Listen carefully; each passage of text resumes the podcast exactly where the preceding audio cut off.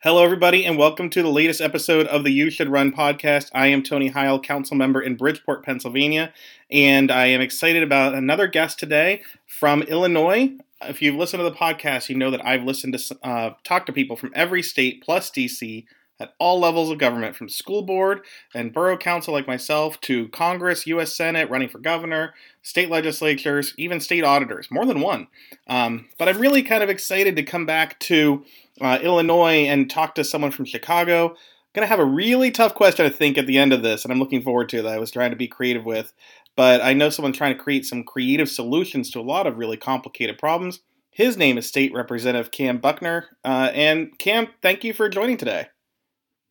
Tony, thank you so much for having me.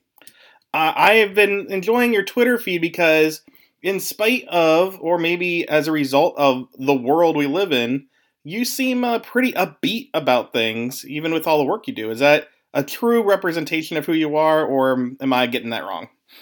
I'm actually I'm, I'm glad you you uh you you you feel that way because that that, that is absolutely uh, how I feel. That's absolutely who, who I am, and I'm I'm glad that it you know I can convey that through uh, my, my, messaging. Uh, listen, we we've seen some very very dark times. Two years, uh, and you know, for, for, even for me personally, I, um, you know, I, I, lost my father during this pandemic, mm. but I also uh, had my first child as well. Uh, and so it just it's a reminder to me of the circle of life and the fact that things can always be worse, and that you know our obligation as members of the human race is to um, find a way to connect with each other and, and to get through these tough times together. Well, I'm sorry to hear about your father, um, and I'm happy for you to be a father yourself. It's really, despite all the accolades you can get in public life, that's the biggest joy you can have. Absolutely, uh, absolutely. Uh, and how is your baby doing? He is awesome. He uh, he is uh, just uh, uh, just turned three months three months old last week, and he's doing fantastic, man. He um he has really changed the way I, I view a lot of things in life. And Tony, the best way for me to, to describe it is the moment, uh, the first moment I, I, held him and looked into his eyes, I realized that uh, most of the things that we fight about uh, in politics and in civic discourse, most of those things don't matter. Uh, but the things that do matter matter a whole lot, mm-hmm. Uh, and so it's put me put some real perspective uh, in play for me. Uh, so that's a really good intro to what I like to ask people about is you didn't you you haven't always been in elected office obviously um, and you haven't always been in government did you get your perspective on the importance of government from your father from the news around you from elections i mean it's not like chicago your part of chicago specifically hasn't elected some noteworthy people so um, when did you become aware and concerned and active in political life? You know, it's funny you you asked that. So my my family uh, was not uh, hyper political at all. There, there, wasn't a lot of uh, political talk uh, in my home. You know, around the dinner table or um, you know as, as we kind of move through our everyday life. But um, Chicago being a very hyper political place, uh, there was always politics around me in one way, shape, form, or or another. Um, you know, I, I, think that I, wasn't until, until I was older that, that I realized that, you know, maybe I had taken for granted the fact that I had grown up uh, and lived in such a politically charged atmosphere. Uh, you mentioned the, the, people who come from Chicago, um, you know, the, the politicians who uh, have some, some national uh, and international noteworthiness.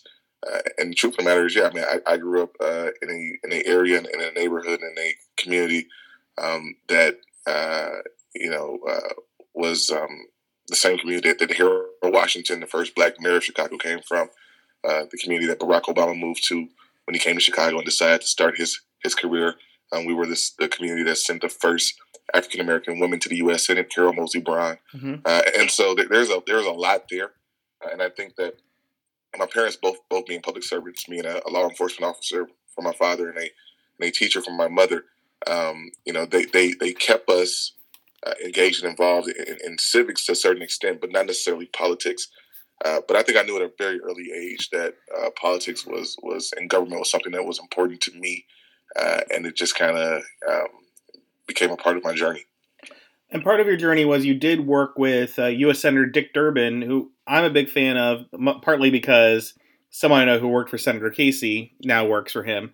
Um, was that something? Was that a goal for you to kind of work in that kind of level of office and do that, or just kind of plum luck?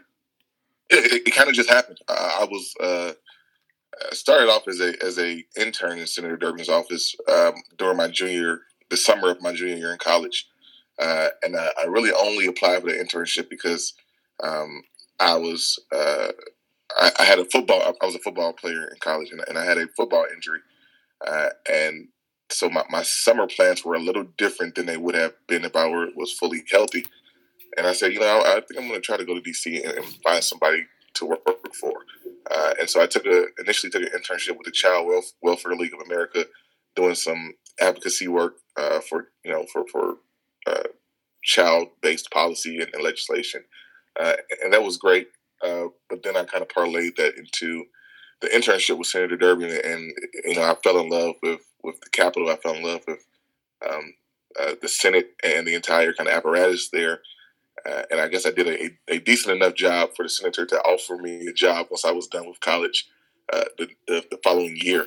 Uh, but no, it wasn't. You know, it was it was serendipity to, to, say the least. It, it, was not planned, and I'm just extremely grateful that it happened the way it did. So, from your experience in doing that, like I had a great experience in college with a news station, for example. Um, young people in college, I think, don't realize the opportunities that are available to them how would you encourage some young people who are in public i mean in, in college even high school um, to learn about or participate in those kind of opportunities that obviously for you could be life changing yeah there listen those those opportunities um, are plentiful. They're they're everywhere and and folks are always looking for good help. They're looking for young folks to come in and um, even you know do some jobs that may that may initially seem seem menial or, or small uh, but it really gives you a good feel of kind of where your power is, where your passion lies, and maybe what your what your calling is.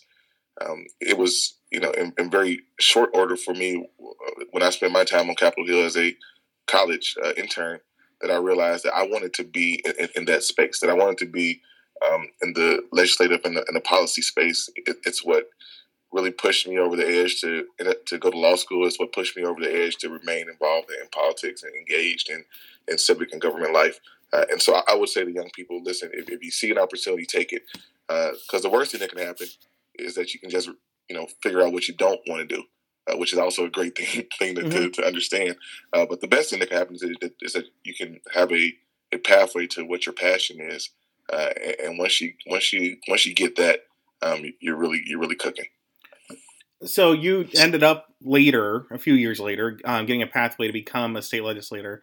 I know you had some other experience in private sector as well, but um, you know, Chicago is a place that I'm sure there were plenty of other Democrats that could have become the state rep in your area, right? I don't know their qualifications.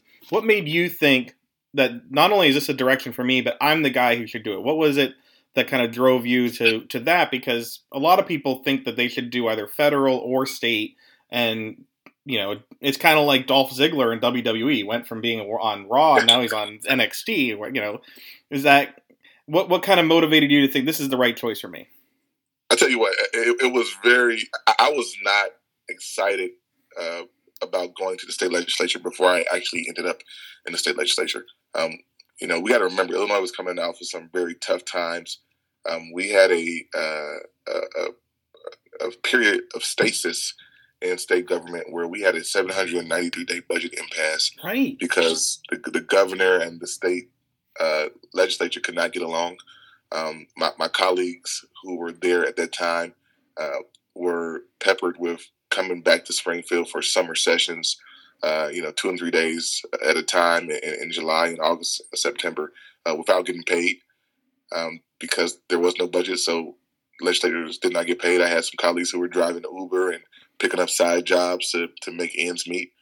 Um, Springfield was a rough place and not much was getting done there.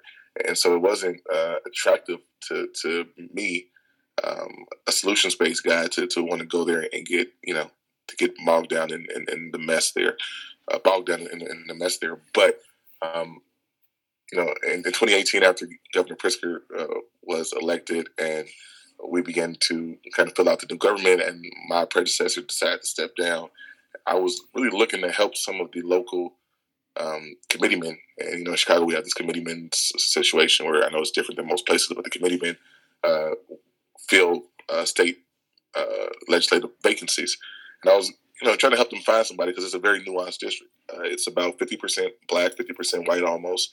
Um, it encompasses many historic black neighborhoods in Chicago, like Bronzeville and, and, and Woodlawn, uh, where the University of Chicago uh, is adjacent to, but also uh, I've got the Central Business District and River North and some of the most uh, affluent zip codes in the state or in the region uh, in the district as well. So uh, it had to be somebody who could understand community and understand business, who understand labor and the faith-based community.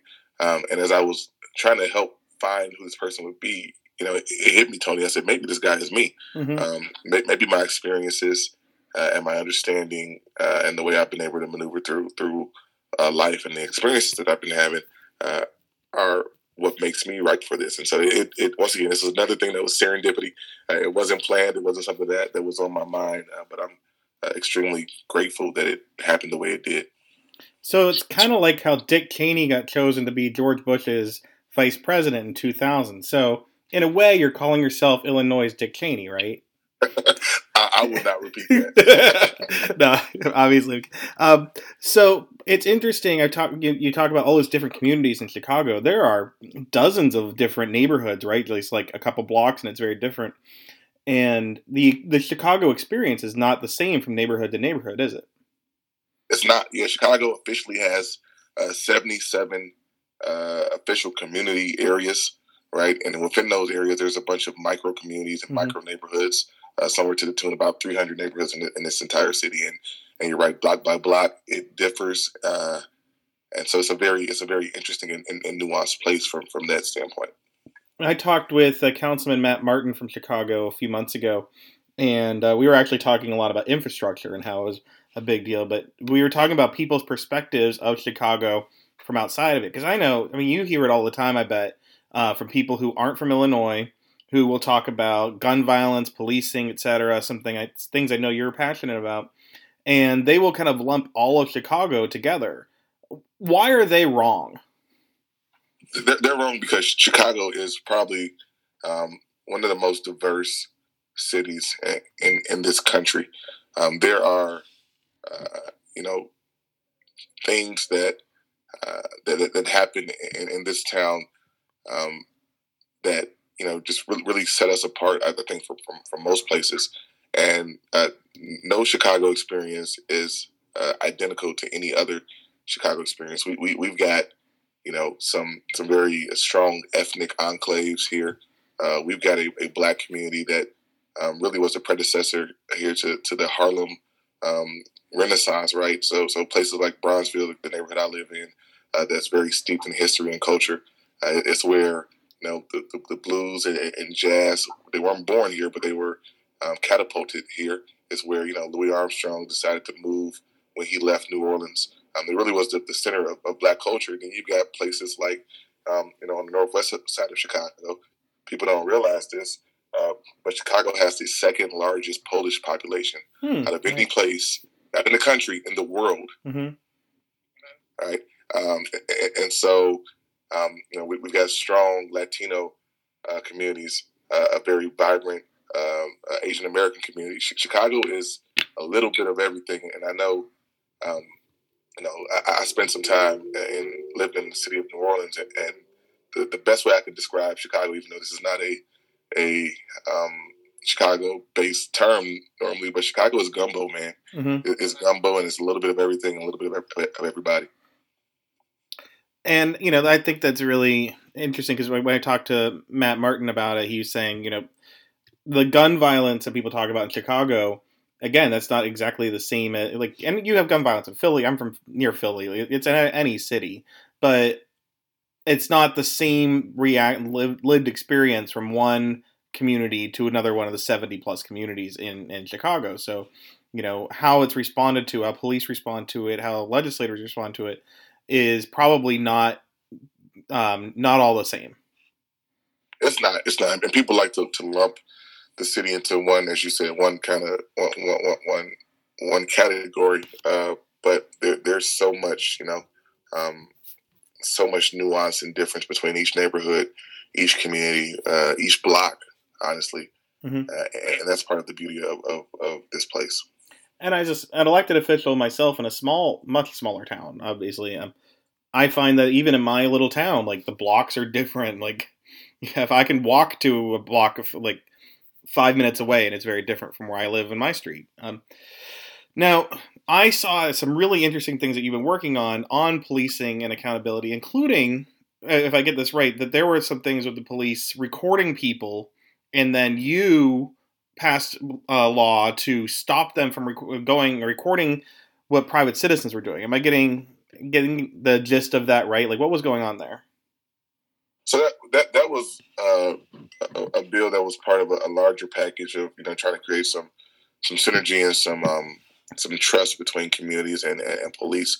Uh, but but I think maybe the one that that, that may be uh, that may, maybe on your mind also is that um, there was a, a Chicago Tribune report that came out mm-hmm. that that uncovered uh, that uh, folks who signed up to speak at Chicago Police Department board meetings uh, were had background checks ran on them, had social media uh, dossiers um, compiled on them, uh, and they were, uh, for lack of a better term, intimidated in many ways uh, f- from not um, speaking out at these meetings. And, and, and these the people the people who you know were investigated just simply trying to um, voice their, their their First Amendment right um, and freedom of speech uh, range from you know uh, not just folks who have been accused of crimes, right, but folks who were victims of crimes. Uh, one of these people uh, that was uh, you know underwent this this this kind of investigatory process was a woman who had claimed uh, to have been sexually assaulted by a police officer while on duty. And so to send her and people like her through that type of arduous and onerous uh, kind of you know Orwellian process was really something that, that, that I didn't think was, was, right. People should have the opportunity and the freedom to speak to their bodies of government, to speak to um, the, the, the, folks who make the rules in, in their in their community uh, without fear of reprisal and, mm-hmm. and without uh, being threatened to you know with, with, with, whatever action comes with what was going on there. And so uh, you know there, there there there are a number of things that we've tried to do recently to to once again create a better relationship between communities, specifically communities of color, uh, and and the police department. And I think we'll continue to to go down that road.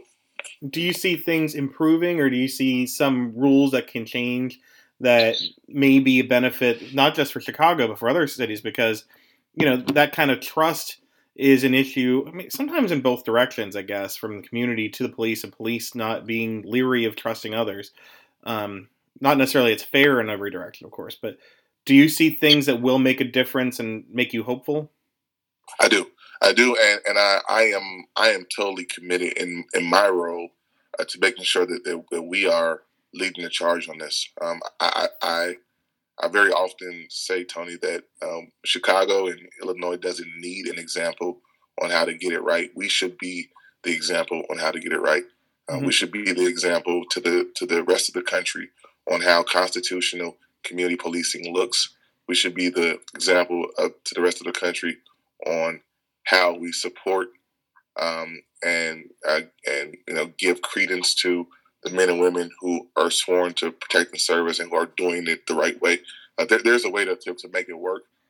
And honestly, as a as a young man, uh, you know, who grew up as a black boy in Chicago, uh, who had some unfortunate run-ins that, that were not fair, uh, but also as a as a person who grew up with a, a law enforcement officer uh, in his home and, and, and, many of them in his family, uh, I get the balance that, that we've got to strike. And so hopefully there's some things on the horizon that, that makes Illinois the, the tip of the spear. Now you talk about balance, and I want to bring back to what you were talking about before, where there was a lot, of, there was an imbalance in, in, Illinois government, and like you said, they couldn't get things done. There was a budget impasse that lasted 700 plus days. There was a very, a pretty right wing governor, right, with Bruce Rauner, and now you have J.B. Pritzker, and I, I like Anne Caprara, who uh, I used to know from Philly area. Um, so I'm glad that he uh, tolerates her Philly sports fandom. Um, now, and is the is the hugest Eagles Eagles fan this this side of uh, Pennsylvania. okay, maybe on that side. I know some people, but she's awesome. I love her. So, um, but you know, you were talking about people not getting paid, so there was a the big stalemate. But you said, say, a solutions person, um, you wouldn't compromise all of your values when someone is diametrically opposed on your issues, right? Like, how do you become a solutions person um, when with that kind of government? Because most places, if you're a Democrat and state government, you have to negotiate with the other side. So, uh, what would be your recommendation on how you can be a solutions based person like everyone wants to be and not compromise away your values? That's, that's a great question. And listen, I, I think the, um, the, the the true north in that in that scenario situation uh, really is, is not something that I made up. Uh, it it it comes from a book that many of us have read, uh, Don Miguel Ruiz's The Four Agreements, right? Um, and I and I think being uh, not taking things personal, uh, which is one of those agreements, is extremely important in in that space, right? Not not compromising um, and, and, trying to find a way to get to yes instead of getting stuck at no. Mm-hmm. Uh, but really based on the fact that you know th- we we are all trying to pull in the same direction, even though we may have different um, different ways that, that, that we do that. Uh, the end result needs to um, be the, the, key to, to us, and, and, you can't do that if you take things personally. You can't do that uh, if you internalize disagreements uh, and and don't you know uh, embrace trying to get to a solution. So that, I think that that's the biggest thing is not to take things personally and, well, and to work through it.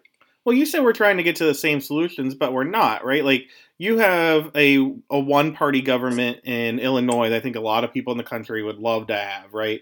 Um, and you know, one party rule in different states is not the same. I talked to someone from Hawaii who shocked him, who you know they have one Republican in office, and they're there. You would think that they are passing the most liberal legislation possible, and they're not. And there's other places with you know all Republicans, maybe it's not that conservative, but they're not like it. Republican state legislatures are more um, ideological than Congress in a lot of ways. So what they want to do are things that would go backwards on LGBT rights, environmental rights, etc. Like, do you see that that path diverging from what one party is trying to do on a state level and the other parties are doing on other states? Almost like there's two Americas depending on who controls the states. Well, yeah, I, I think that. Let me be clear. I think that that that that, that is true. I think um, the perception that, that I that I have is that there there are two Americas, depending on who's in in charge. Um, you know, when I when I talk about having the same um, the, the, the, same want and desire to get to a, a solution, you know, I, I, I don't mean that in a way where we're talking about the folks who want to encroach on once again LGBTQ rights, mm-hmm. um, folks who want to take us back. Um, you know, I, I, I mean that in a way that when I, am having conversations with my Republican colleagues uh, about public safety, about mm-hmm. how to make sure that people in the state of Illinois are, are safe and not under siege. Um, I think we all want people to be safe, but I think that we have different ideas on how to get there. And for that particular um, um, instance, right? Right. Uh, I've got colleagues who think that you lock more people up, you have more penalty enhancements, uh, and we'll be safer. Um, I'm of the mindset that that's not the way to be safer. I'm, I'm the mindset that you have to invest in communities and and find ways to prevent violence in the first place, right? Uh, and so I think there's a little bit to be able to, to, to, take from from you know those type of conversations. But uh, listen, things that are going to disenfranchise people, things that are going to put people uh, who have fought for freedoms that they uh, that they that they deserve, um, going to put them uh, in, a, in a place of, of regression. We've got to fight that tooth and nail, and, and no matter what um, we think that the the the goal of the other side is um, we've got to put a flag in the ground and, and not allow that to happen. Yeah, so I think that in terms of you compromising on your values, you know, you might say hell freezing over, which brings me to my tough question for you because I was thinking about this. You know, hell froze over in 2016, um, and not just in terms of who won the election, but the Cubs won the World Series. And I know you're a big Cubs fan right after that, like days after that, Donald Trump wins the election, does all the things that he has done. A worldwide pandemic happens. He's impeached twice, including because of an insurrection. Now, some people would point to that and say maybe cosmically the Cubs winning the World Series led to all of these things happening.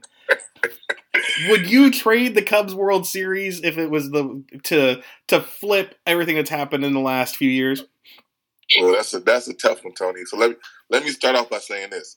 I um I I, I am a Cubs fan, um, but that is a that is a newer phenomenon for me. I grew up on the south side of Chicago. I grew up a White Sox fan. I, I learned to love the game of baseball uh, by watching the White Sox. Um, in fact, I'll, I'll, tell you, sometimes I tell people that uh, I grew up indoctrinated by what I call the gospel according to Harold. There's Harold Washington, the first black mayor of Chicago. Mm-hmm. Um, there's Harold's Chicken, which is a very famous Chicago food staple. And then there's Harold Baines, who played for the Chicago White Sox and was my favorite player growing up as a kid. Um, however, uh, I, I, did uh, switch allegiances. I never, I never jettisoned the, the, White Sox, right? But I did switch allegiances when I when I came uh, to work for the Cubs. Um, that World Series in 2016 was, incredible and, and, amazing, and it meant so much to this city and so much to so many people who have been waiting for 108 years for a Cubs World Series.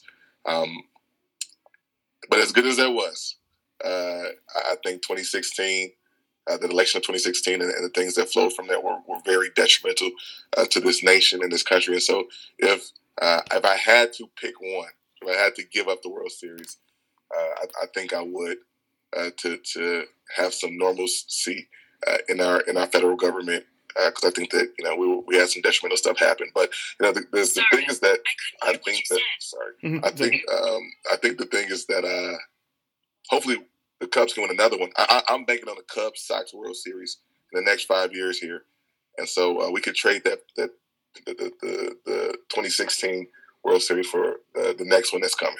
so you think that they would flip it and like it would undo that karma if they won another one? I, I, let's hope so. Yeah. Well, that was a good answer because I I know from working in politics how much. Like I remember working in Iowa, and there was a governor's election, and both of them had to give a, an answer to who they wanted between Iowa and Iowa State, and both of them basically said, "I hope no one gets hurt." Like that was the only answer they gave. So kudos to you. Now you you want people to to win, obviously, like in sports elections, but you need people to run with all the things you've seen, both in D.C. and in um, in state government, why would you encourage people to run for office right now, given all of the challenges you've seen that can be very overwhelming? Because it's not just noble, Tony. It's necessary. Um, the only way that our form of government continues is, is, is if we continue to feed it uh, with people who have a diversity of understanding, a diversity of intellect, a diversity of experience, um, and who can uh, take their lived experiences and transform them to uh, a, a, a, better road ahead for, for all of us. Uh, listen, if, if, you want to continue to get the same thing you've always gotten, uh, then you do nothing and, and, you keep things the way they are. Uh, but, you know, I, am confident uh, and I'm hopeful that the future is really bright for all of us, not just in Illinois and Chicago, but throughout this country. Um, because we've had some very tough times recently. But uh, the way we usher ourselves into our, our new future, into and, and, into the reality that, that we deserve, is only going to happen if the people who have the best interests of folks uh, at heart will step up. Uh, it's a responsibility. It's an obligation. We all got a role to play. So if you're thinking about it, I, I would say um, do it. Do it, do it, do it because we need it in order for our form of government to continue.